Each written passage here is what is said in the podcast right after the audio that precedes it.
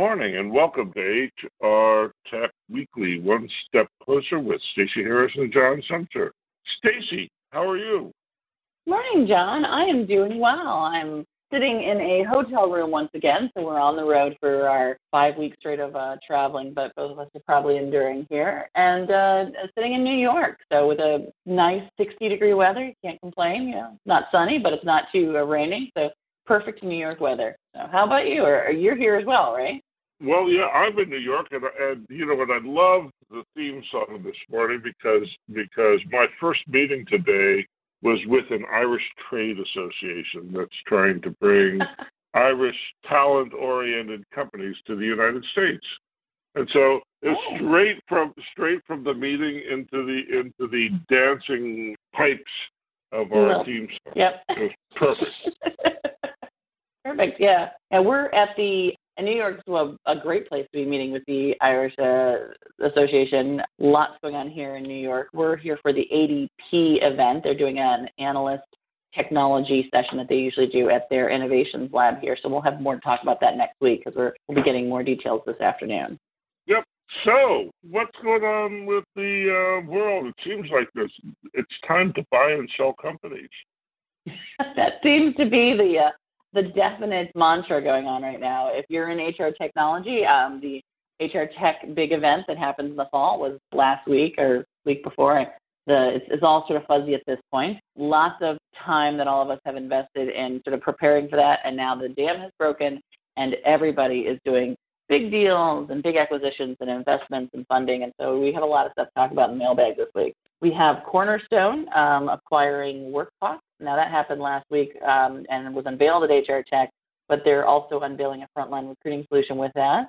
We have Ascentis acquiring NOVAtime. Um, we also had a brand new update this morning of Limeade acquiring Sitrion One, which is a communications platform. Limeade is a sort of an engagement um, benefit um, mobile application. Um, we also have funding going on. Beekeeper, uh, which is a, a, Zurich, Switzerland, and San Francisco-based communications platform, similar to the one that we just talked about with Limeade, um, got $13 million in Series A funding. Apprenticeship uh, uh, program White Hat raised $4 million in funding. Uh, that one I thought was sort of interesting. We can talk a little bit about apprenticeships. And then there's a lot of stuff going on with the, the sort of workspace that is more business based workspaces. That's Microsoft launching uh, a new AI and HoloLens services for workplace, Google Worksite Insights launching a, a team analysis tool that I think is sort of interesting to talk about. We also saw Topia get investment. So for those of you who don't remember Topia, they were the Move guys originally and, and changed their name to Topia. Um, but they just received 250 million or received funding and became part of the Workday Ventures 250 million dollar fund. And then Paychex acquired an LMS as well. Not acquired it, I shouldn't say. They created a partnership with a organization that we know fairly well, and it has now become part of their LMS um, offering in their application. So acquire is the wrong word to use there. They built it into their program. And then Greenhouse is integrating with IBM Watson. So it's a busy week. If we get to it, we can then talk about IBM and their, their age discrimination issues that they're dealing with. So where do you want to start, John? Such a full week of interesting topics today. Well, you want to go straight to the fun stuff. Let's let's talk about Microsoft, Google, and IBM. The thing that's interesting to me is if you if you look at the artificial intelligence or whatever you want to call the new intelligent tool set stuff, from one perspective, it's sort of way down the road, over the horizon, and coming with, you know, I think your survey shows 6% of uh, companies adopting it, uh, with, with another 20% um, assuming that they'll have it, you know, this year or next year. Except uh, when I opened PowerPoint last night, there had been a refresh of my PowerPoint, and, and in order to get into it and use it, I had to to make a decision about whether or not I wanted to use intelligence. and and then I went then I went to Google Spreadsheets and opened up a spreadsheet, and it wanted to know if I wanted to use intelligence as part of it. So so this stuff is coming sort of under the doors into the organization, and that's part of part of what we're going to talk about with um, with Google, IBM, and Microsoft is is they have this that they all have this sort of leech your way into the system um, approach with AI and talent related initiatives and workplace related initiatives, right? So the so the HR department is going to get boxed from multiple sides on the intelligent tools front, and I don't think I don't think that people are really prepared for the fact that it's right now that it's happening, not some distant future. I agree completely. I mean, on the HR tech floor, you know, it was a very distinct difference. We had already talked about this between sort of these Microsoft, IBM, you know, tradition, you know, traditionally sort of business-based system technologies, Google, um, showroom floor environments compared to what we would consider the traditional HR technology software. But they were there, and they were there with a big presence, um, which was more homey and more come, you know, come talk to me. We're sort of we're going to be sort of an interesting partner in the middle of your environment and and um, um, um, um, the AI and the HoloLens is built into their Dynamics 365, and Dynamics 365 is primarily the sales tool, but they are building it out as a total work environment, right? Um, and so they talk here about how they're leveraging it for training and how they're leveraging it for um, announcements and communication and the ability to see things up front and how they're going to leverage that artificial intelligence for even broader uh, predictive analytics that will have to do with not just their sales initiatives, but the workforce and the training. And as you said, it's going to be there sort of as a as a something that's part of another technology. It may seem, but it's very very much in the HR wheelhouse. Um, and Google. Right. Well, well, and they, and oh, they have ahead. a talent module. They have a talent module, um, and so yeah. there is an ATS involved, and, and there will be various, you know, it says training, that means LMS and all the rest of the learning development stuff is there. So, so, so like Google and like IBM, um, these these players were not necessarily, um, well, they're not legacy HR tech companies, but they're the next generation of HR tech companies. Yeah, yeah and and I think and they're approaching it with with you know like you said they have a talent module, but you know if you look at everything they put out, it's it's not focused on we're HR or we're talent. It's focused on we're dealing with sales or we're dealing with business issues. Um, the Google one is, is a great example where they're talking about teams. They're doing a work insights where they're allowing, as long as you have 10 or more people in your team, they're analyzing the use of the productivity tools, as they call them, to see where people are being the most efficient and effective in working. Something me and you have talked about, but they're actually starting to do it already, right? yeah, so no, it's, it's, it's happening. That, that's that's what what what I'm saying is is that while the legacy companies are slowly moving into AI, um, these um, large, I would call them cloud service providers, uh, are coming to the party full tilt with AI as the front of their of their offering, and um, I think what you're going to see over the next couple of years is a progressive battle over between these these companies which have raw capacity and the legacy companies which have accumulated expertise, um, and and it's going to be a fight. I think the risk that we run here, and this is my concern about you know, I've always been a big proponent of sort of productivity tools being part of the HR conversation, but I do think there's a risk in that all those tools, there's so much coming at it from a business perspective. They don't, and I'm going to say this cautiously because they're very large companies and they have a lot of people within their organizations who I'm sure are doing very, very deep thinking, but they're not deep in the HR conversations about ethics and compliance. A lot of times, you know, when you're talking to them, it's not should we do it, but yes, we can do it, and let's deal with the sort of impact of what it might happen and come out afterwards. And so that might be the only thing I think a fear that that happens with some of these larger companies who are looking at it from a business perspective and maybe not from a people perspective, right? You know, but they all they all have aggressive, talent oriented operations Um, I don't I don't think any of them are currently trying to be in the compliance business, but but you know if you were Oracle or SAP or Workday or Ultimate Software, you'd hate to get pigeonholed as the compliance providers, right? And so and so so yeah, I, I get I get your point, but it's but but if you want to curry favor and develop business, um, compliance is is sort of a, a, hygiene factor. It's one of those things where um, you can't do without it, but it doesn't motivate anything. Um, I I, I get that completely. Nobody gets right, up and, and is excited about compliance. yeah, yeah. So, so, so I think that that what you just described is like almost the worst position the incumbents could take, which is we know all about risk mitigation and compliance, um, and these other people just know about business.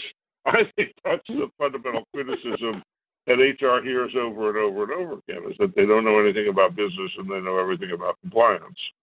Yeah. Um, and and and so uh, that's I think that's where the vulnerability is in the market.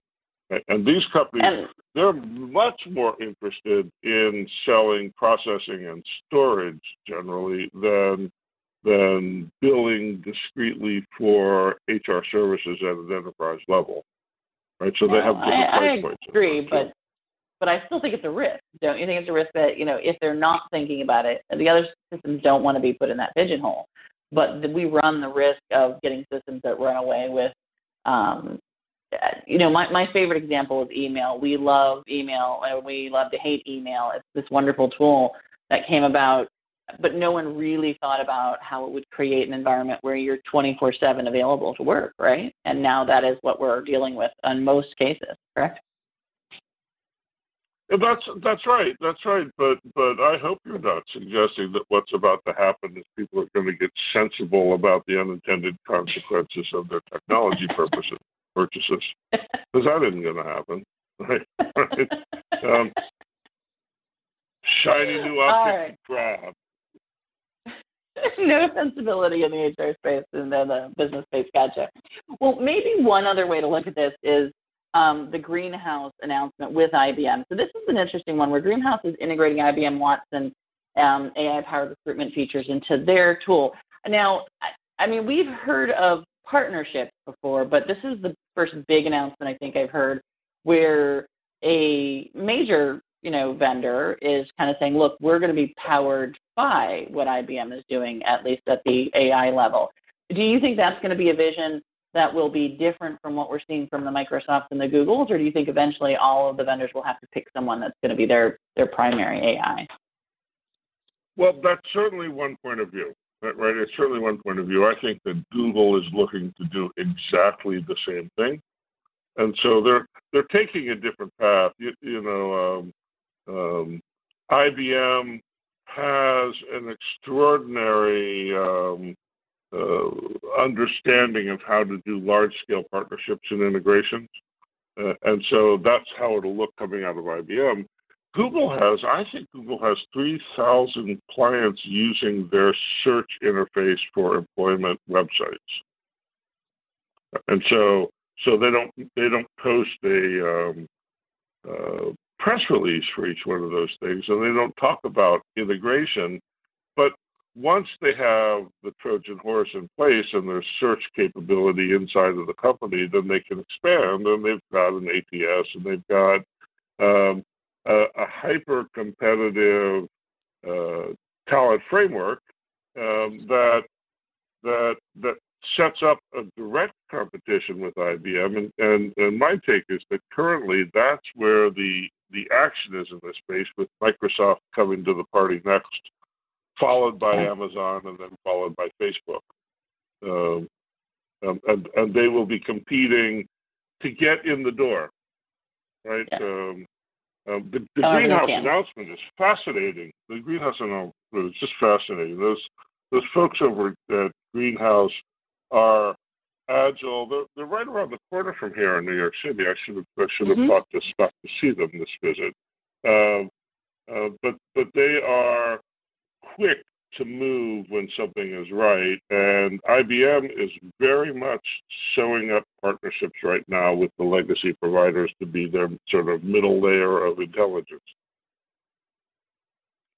And and I think that's going to be the big. Um, you know, we've talked a little bit about this. You know, when you're making buying decisions, you know, the conversation about the software is going to become a less and less important conversation, um, and the conversations about who you're partnering with, and to some extent, what your data is based off of, is going to be um, a bigger conversation that takes place when you're when you're making buying decisions. So this is this is stuff that's really relevant to buyers if they're paying attention to what's happening down the road, right? That's right. I, the the way that buying is done is changing pretty rapidly because what what you're interested in is the complexity and sophistication of the ecosystem and the point of view of the vendor. So so the interesting thing about the IBM um, overlay uh, is that they don't change the vendor's point of view; they execute the vendor's point of view right? So they're providing intelligence as a commodity. And Google is a little less intelligence as a commodity and a little more we're selling you a point of view. Um, but they're after the same clients. They're after the exact same clients in the final analysis. Well, it'll be something to watch, and then we're going to see a lot of the traditional stuff still happening. Um, you know, the Cornerstone um, purchase is a great example of that. So they picked up WorkPop, and WorkPop is a software that primarily has been sort of hourly workforce hiring, right? It's, it's, a, it's a smaller tool set. It's based in the hourly workforce space, and um, Cornerstone basically had invested in them through their innovation fund, and this is one of the many we're starting to see of those innovation fund tools where people are kind of like, we're going to invest in you until we see some value in you, and now they've picked them up um, as part of their sort of retail, manufacturing, healthcare sort of talent acquisition space. Uh, lots of these ideas that we're going to invest in these small firms, bring them into our ecosystem.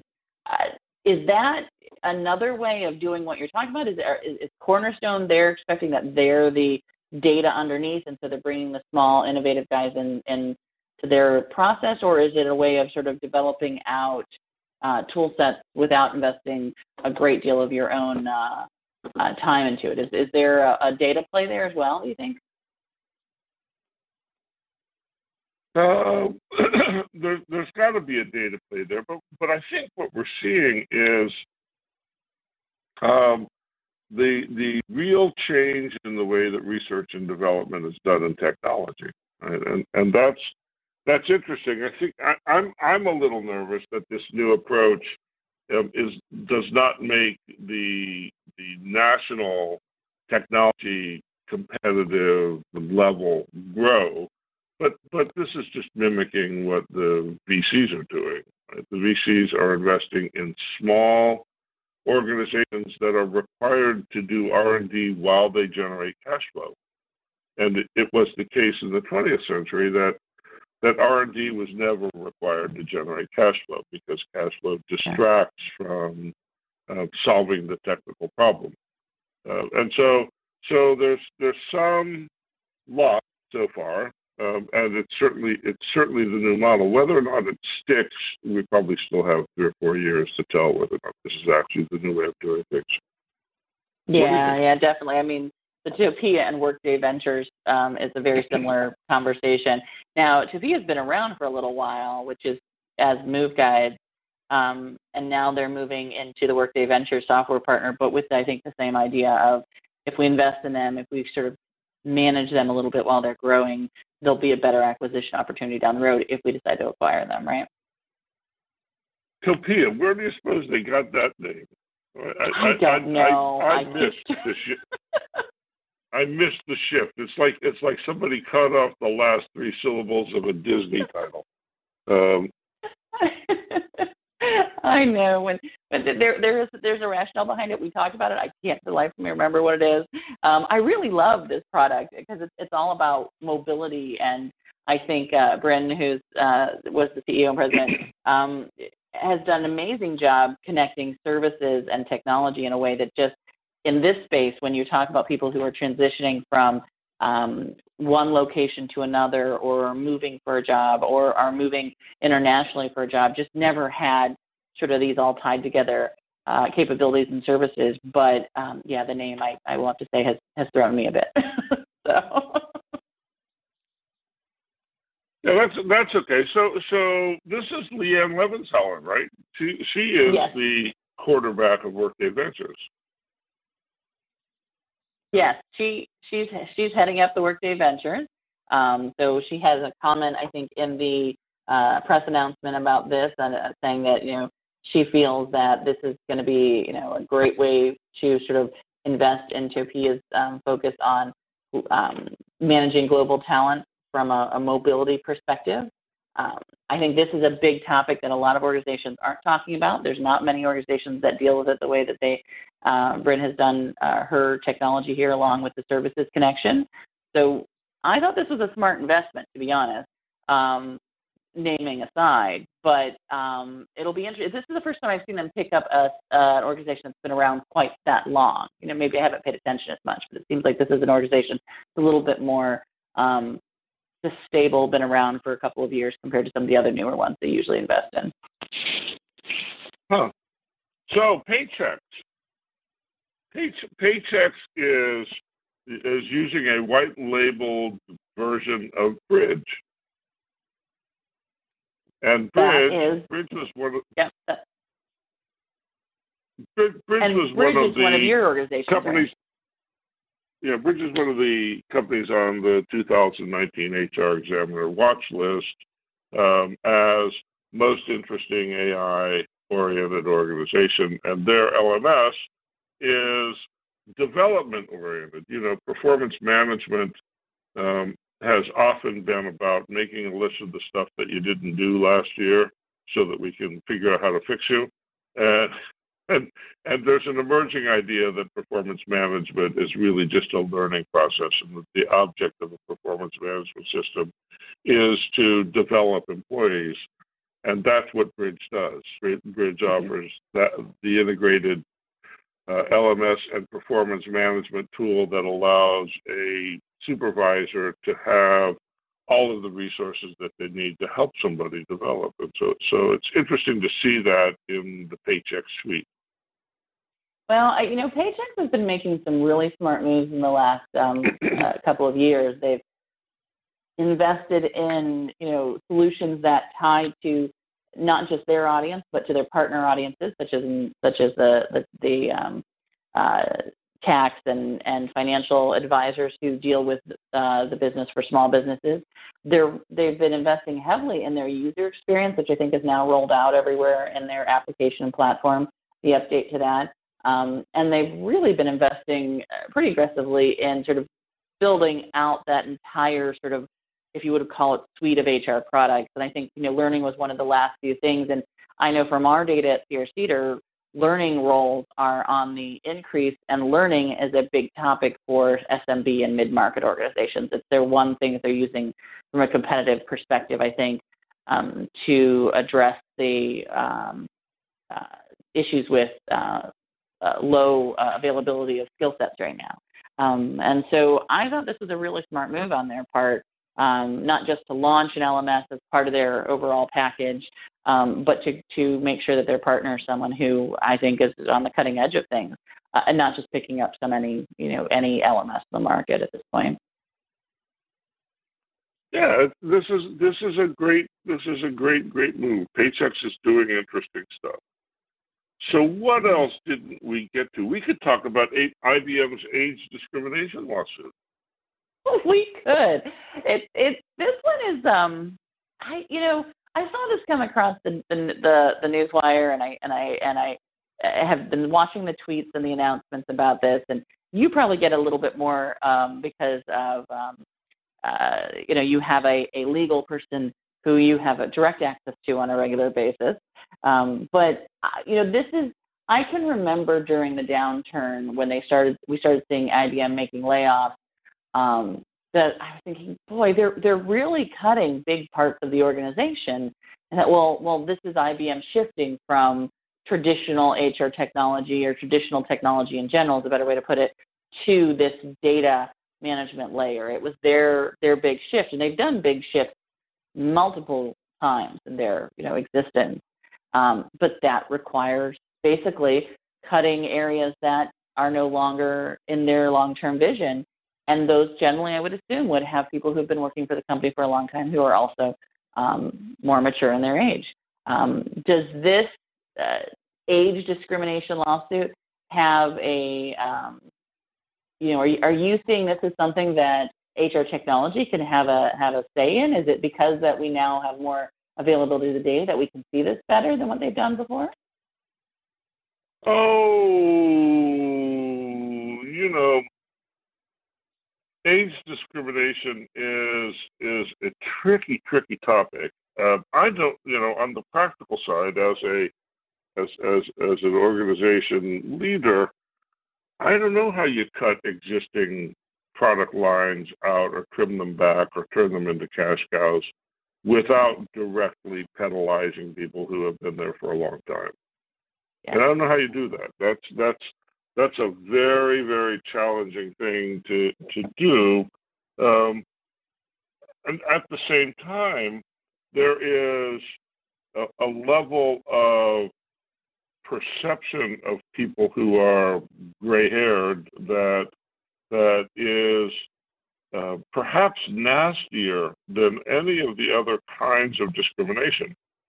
Um, now, you, you, know that that opens you know me being a, a, white older guy saying that probably opens me to a, a, a universe of horrible criticism, and and I don't mean to do anything but to notice that that if you're over 40 in Silicon Valley, it's hard to find a job.